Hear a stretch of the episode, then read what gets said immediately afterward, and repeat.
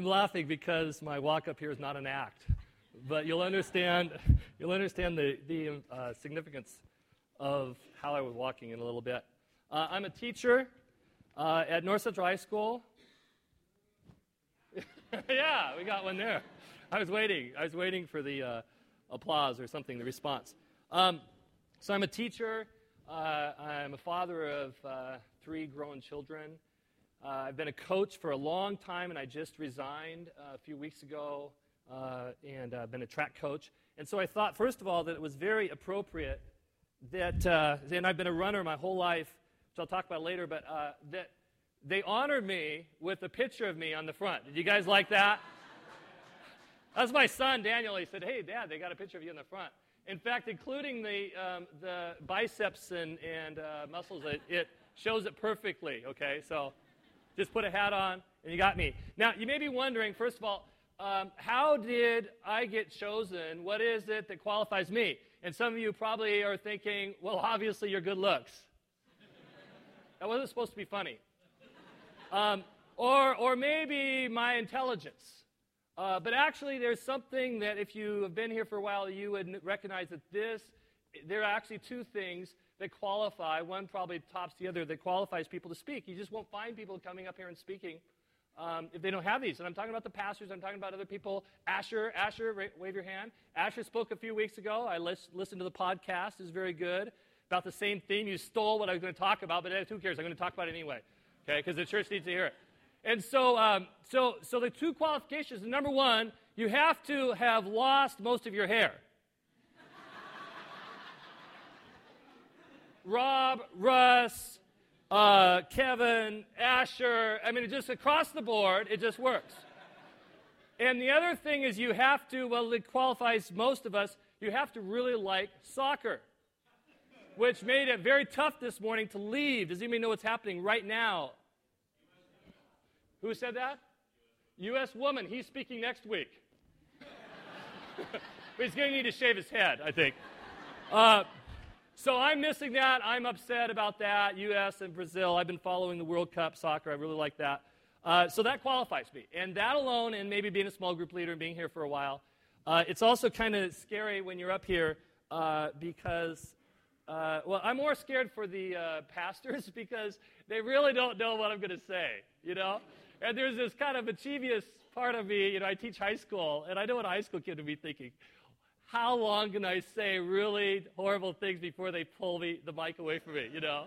And I was thinking about that this morning. Um, but um, I want to challenge you um, not so much to listen to me, I'm going to get through it. Uh, I love speaking about the Lord. I've been teaching uh, science for 28 years. And I know it's uh, teaching the periodic table is really exciting. But after 28 years, it just gets kind of old. You know, I'm sorry, but it just is. It is so much more fun to talk about the Lord.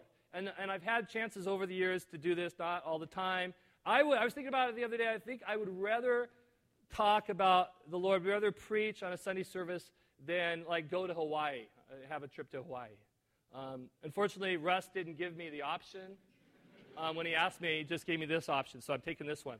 Um, but I really, I really would, I believe. Um, now, how many of you have ever heard? Oh, um, actually, let's pray because um, I want to ask the Lord not so much to um, help me get through it and, and, say good things, but, but to help um, you hear from God. I really don't want you to listen to me. Now, that's totally opposite from what I tell my students. I don't want you to listen to me, I want you to listen to God. I believe um, there's a special anointing that can be on preaching, on, on, on speaking the Word of God, and the Word of God itself that can pierce your heart and can do a work in you. And that's what, that's what hopefully you came for. So let's prepare our hearts. Let's pray real quick. Father, I just ask for our ears and our hearts that we would hear what your Spirit says, God, despite whatever I say or don't say. God, that you would speak the message that would go down, that would be transformational in us. Amen. Um, I heard a pastor uh, say something a few years, actually a long time ago, that I was, um, was really kind of, uh, well, it stuck in my heart, stuck in my mind. How many of you have ever heard something that you never forgot? One statement that you never forgot, and it wasn't because you liked it so much, but because you didn't like it. And you weren't sure you agreed with it. We're going to project that statement up here. And this is what he said He said, Don't trust anyone who does not walk with a limp. I'd like you to say that with me. Do not trust anyone who does not walk with a limp. Now, at that time when I heard it, I wasn't sure I agreed with that, you see, because I was 25 years old. Any 25 year olds are under? Okay, now normally in the school year time, it's almost everybody raises their hand.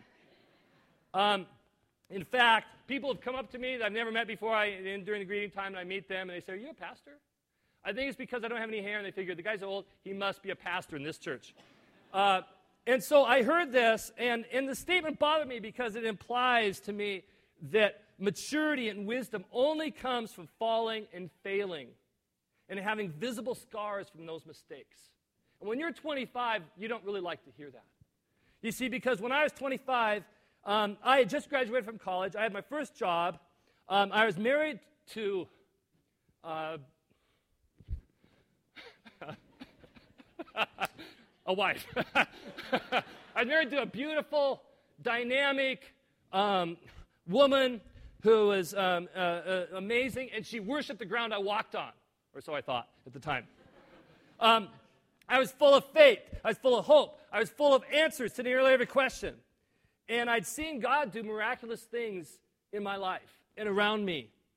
And my two, uh, two of my favorite verses were one was, The eyes of the Lord move back and forth throughout the whole earth, looking to strongly support the one whose heart is completely His. And I was going to be that guy. Another verse was, The kingdom of heaven suffers violence, and violent men take it by force. Yeah. Now, that appeals to some personalities, to people like my wife. She said, I don't like that verse, but I like that verse. I was a scripture memorizing, faith talking, spirit filled, street witnessing, prayer, prayer warrior. I've been born again, sanctified, baptized in water, washed by the blood, was forgiven, redeemed, and was a disciple of Christ. And Jesus had promised that the gates of hell would not prevail, that he was going to build his church. And I was going to be on the front lines when that happened. Amen? That's at 25. I even told. I told my fiance this is a true story. It's embarrassing. I told my fiance that she was going to read about me someday in the paper. Two things are amazing about that. Number one, she married me anyway. Number two, within a couple years, I was on the front page of the newspaper. Honestly, for being arrested. But that's another story, and you could just let your mind wander. And what was that about? so you might think I was proud, but the reality was I was proud. Not the kind of pride um, that you think that you're better than everybody, but the kind of pride that you think you and God, you plus God, is the majority. The kind of pride that you think that, that right makes might. The kind of pride that thinks that if you just do it right and obey God, then everything you touch is going to turn to gold because you're on God's side. The kind of pride that makes you more concerned about God blessing what you're doing than you blessing what God is doing. And that's the kind of pride um, that I had in my life. Now, I found out, though, in the last 25 years, that God is, seems to be more intent, as I heard somebody saying, I wasn't sure I agreed with this, but it seems like this is the way it's worked. He's been more intent on winning all of me than me winning all of the world. God has progressively allowed me to experience failure and rejection in almost every area that I was passionate about, that I cared deeply about, and that I had confidence in. Particularly the last few years, I've been hammered with attacks on my character, my faith, spiritual power, uh, my spiritual authority, competence at work, effectiveness as a parent, and my physical ability. Now, God has blessed me immensely in so many areas and used me to do some pretty cool things. But at the same time, almost every dream I had, at a big part of that dream was broken and it was, it was, it was hammered. One of the first things that was kind of hammered was losing my hair. But think about, without that happening, I would not be up here today. Amen? so there's, there's value in even those things. Um, but the last attack is not the most difficult at all, really, but it's kind of symbolic. And I want you to think about this, not so feel sorry so much about what has happened, but to think about this as a metaphor for, for what this quote is and for what I've been going through. Uh, it's an attack on my body. Now, you got to realize that I've always been thin and, um, and was, um, was an athlete. Uh, in fact, I was born the son of a coach. Uh, and we, uh, I grew up uh, when I was six years old. I went to a track camp. I ran my first mile when I was four years old in a race, honestly. I broke the American record at the age of six. True. Beating all the other six year olds that had been timed and the six year olds who hadn't been chasing butterflies during the race. You know, so I know that's not saying much. I went on to break several other national records, including the 220 year old, nine year old race walk. I, that record will never be broken because nobody else did it after that year. They just disbanded the event. It was so dumb. But I still have that record as far as I know, to my knowledge. Um, I was a runner and a wrestler in high school, and I always felt that if I had the same talent, I could beat anybody I went up against. That was just in me. I just thought that with the success that I had. Uh, but more than anything, I had a special gift. And I'm just, uh, maybe bragging, maybe boasting. I'm just going to let you know. I had a special gift. Um, some would call it a calling. In fact, um, if you've ever seen the movie Mystery Men, you'll, you'll appreciate this. That, like one of the superheroes in the movie Mystery Men, I had the ability to shovel. And I'm talking shoveling like the wind, shoveling snow, especially. Uh, and it, it, because of that ability, shoveling the last few winters when it has been really deep, heavy snow, I've loved it. I've just taken it with pride and with a sense of this is the one thing that I know that I can do well. and I've always believed that snowblowers, I'm sorry to some of you who might offend you, snowblowers are for sissies. Men shovel. Um, and last year, um, I first of all, I got plantar fasciitis in my feet, which my wife now, now has. I guess it's contagious. Um, and for the first time for 40 years, I couldn't run. I couldn't um, exercise a lot. Uh, and then I got, soon after that, I got um, a artery in my heart completely filled up uh, 100%. In fact, um, it probably, they probably would have had open heart sur- surgery if they got to it a couple days later. But uh, they were able to get to it, put a stent in it, which totally shocked me, made my wife, who's a dietitian, uh, for the cardiac rehab center at Deaconess feel really bad, embarrassed her. Um, um, and then um, got over that. And then this winter, I somehow injured my bike, uh, back. I don't even know how I did. I got a herniated disc now that's really, really bad. And, uh, and they are worried about it, um, causing me to begin to have to walk around like dragging my foot. And so, uh, so I, I have that. And then this spring, I, my heart started bothering me again, and I went in and they found out that a different artery had completely filled up with a huge blood clot and took three stents to put it in there. So here's this guy who's run all my life, been active all my life, eaten with a dietitian most of my life, and, uh, and suddenly I can't, uh, I'm on blood thinners, so they can't do surgery for the back. I, uh, because of my back, I can't do exercise for my heart. And, and when we went into the doctor, the cardiologist recently, the cardiologist is bad when a doctor says, I don't know what I'm going to do with you. When he's discouraged, he doesn't know how he's going to prevent me from having a heart attack. I, I don't know. Um, God has preserved my heart. It's still working fine. But um, I've got these other problems. I can't do surgery for six months to, to a year on my back. Therefore, it's difficult to run, um, to walk. Uh, and, um, and more than anything else, I, I'm basically a mess. But the, the bottom line is that the most troubling thing, of course, is that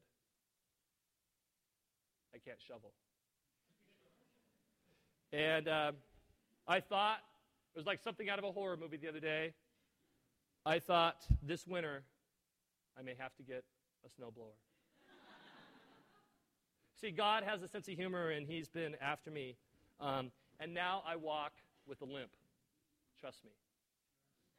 Trust me, I do. So this morning, that's what we're going to talk about. We're going to look at the purpose of pain. Asher talked a couple weeks ago out of Habakkuk about the purpose of pain. And we're going to keep hammering that. And I think it may be because the body of Christ here in this church has been experiencing a, a, a, an inordinate amount of pain and tragedy and hardship. It's been, it seems, it's been hammering my wife and I. And like I said, the thing about the, the, uh, my body has been one of the minor issues uh, uh, regarding this. Um, so we're going to look at this. Have you ever figured out by now that the Christian life is marked with a lot of pain and hardship? How many have found that out yet by now? Um, Lewis, C.S. Lewis had this, if we can project that. He said, I did not go to religion to make me happy. I knew, always knew a bottle of port would do that. if you want a religion to make you feel really comfortable, I certainly don't recommend Christianity. Now, we're going to talk about uh, really one reason for pain. I'm going to give you several others just to kind of outline so we cover some of the ground. One is we live in a sinful, fallen world. There is uh, pain in this world. Jesus said, In this world you will have trouble, but faint not, because I have overcome the world. So we live in a sinful world. There's going to be pain, there's going to be tragedy, there's going to be hardship simply because of that. Second, we are, um, as Christians, we are under special attack. We are under special attack. We are marked. Jesus said, As the world has hated me, so, uh, so the, the world will hate you. We are under attack. Some of our pain, some of our, our hardship is because of attack. Some of it is because we just live in a fallen, sinful, sinful world. And part of it, the third thing, is because of our own sin because of choices we've made that led to consequences down the road that have caused us to harden our hearts, have caused us to break relationships, have caused us to, to uh, be, uh, be disciplined in some ways because of our sin. And so we could talk about any of those areas, and I thought of another one, and simply for the glory of God. There's a one uh, man that the disciples asked, uh, you know, why is this person experiencing this? Is it because of his sin or someone else? And he says, no, it's for the glory of God. And then he proceeded to heal him. So perhaps some of the things is for the glory of God. But I want to talk about a third um, reason, uh, or I guess it's a fifth now. Um, a fifth reason. And we're going to project the scripture. If you can open up your Bible to uh, John 15, 1 to 5. If you want to use your Bible, you can read it on the board, on the, uh, the wall. This, I believe, is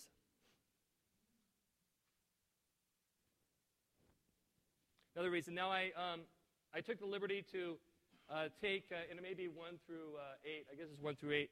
I um, took the liberty to kind of uh, leave some verses out for some uh, uh, efficiency. So, um, so let's just kind of read this with me. I am the true vine, and my Father is the gardener. Um, he cuts down every branch in me that bears no fruit, while every branch that does bear fruit, he prunes it that it may be even more fruitful. And no branch can bear fruit by itself, it must remain in the vine. Neither can you bear fruit unless you remain in me. I'm the vine and you're the branches. He, um, the man, if a man remains in me and I in him, he bears much fruit. Apart from me, you can do nothing. This is to my Father's glory, that you bear much fruit, showing yourselves to be my disciples. So we're going to walk through several things in this. The final reason that this all is about to me is this issue, at least the thing I'm going to talk about is this issue of pruning. God is after something in our lives that is about bearing fruit. And so the, there's several things about this. First of all, um, if we don't bear any fruit in our lives, then we are taken away. That there is a call on us not just to make a confession once, but a call to have fruit born. But the other thing is that it's not something that is uh, um, our responsibility or under our own power. In fact, he makes it very clear that unless you abide in him, you cannot bear any fruit. You cannot bear fruit by yourself. And I think a lot of the discipline uh, that the Lord has done in my life, a lot of the pruning has simply been because I've had enough reliance on myself with asking for God to put a stamp of approval on it. Do you know what I mean? Asking for God to bless it, but really in my heart, I wanted to serve God, but really so much of my orientation was to was to do what I thought I could do, and hopefully that He would bless it. And God is determined that He's not going to allow us to continue to bear fruit if it's of ourselves. Amen? He is determined that he want, He's going to have us be fruit bearers, but on His terms, and that is independence in Him. Um, the uh, second thing is that He wants us to be more fruitful. I think it's so powerful that the, uh, the reward for bearing fruit is pruning. Because wherever le- whatever level you're at in terms of fruit bearing, God has called you to a greater level. He has such a higher level of, of production, of uh, work in your life and in moving and influencing other people that what you have seen so far, in fact, Jesus even said it this way He said, The work that I have done, greater works will you do. What a powerful statement. Somehow, in some way, God was promising to the church that greater works would be done through us. Greater fruit. But there's a condition for that, and that is this idea of pruning. So, God is going to allow us to grow through pruning. So I want to talk about that this morning. What is pruning and how does it work in our lives? Because some of you have gone through a tremendous pruning recently. Some of you are going through pruning right now, and some of you maybe have not gone through much pruning, but believe me, sorry to say, you will. And it's because God loves you and He wants to see that great fruit. In fact, at the very end, He says um, that bearing much fruit, not just some fruit, but much fruit, is proof that we're his disciples. That's proof positive that we are his disciples if we're bearing much fruit. So, a couple things about pruning. First of all, pruning, I've never been a tree before or a plant, but I'm assuming if you were a plant, pruning hurts. Pruning hurts. How many of you ever pruned a tree or pruned a, a plant? Pruning has got to hurt there were nerves. You know? You don't like, hey, yeah, take a little more off. Ooh, nice. It hurts. And, uh, and that's, that's one thing about it. It hurts. The other thing is it doesn't make much sense. My father, who's here, had an orchard, Walter's Fruit Ranch. Anybody ever been to Walter's Fruit Ranch? Yeah. So, uh, so he had this orchard, still named after him. Uh, and, um, and so he, in the early days when he was learning how to prune, it was really hard for him because my father is the kind of person, he helps me coach, and any kid that can walk, you know, halfway, he sees potential in. And so as he goes to look at this apple tree with all these branches, like, no, that could pour, that could have a lot of apples. Uh, no, that. Uh. It took him a while, I think,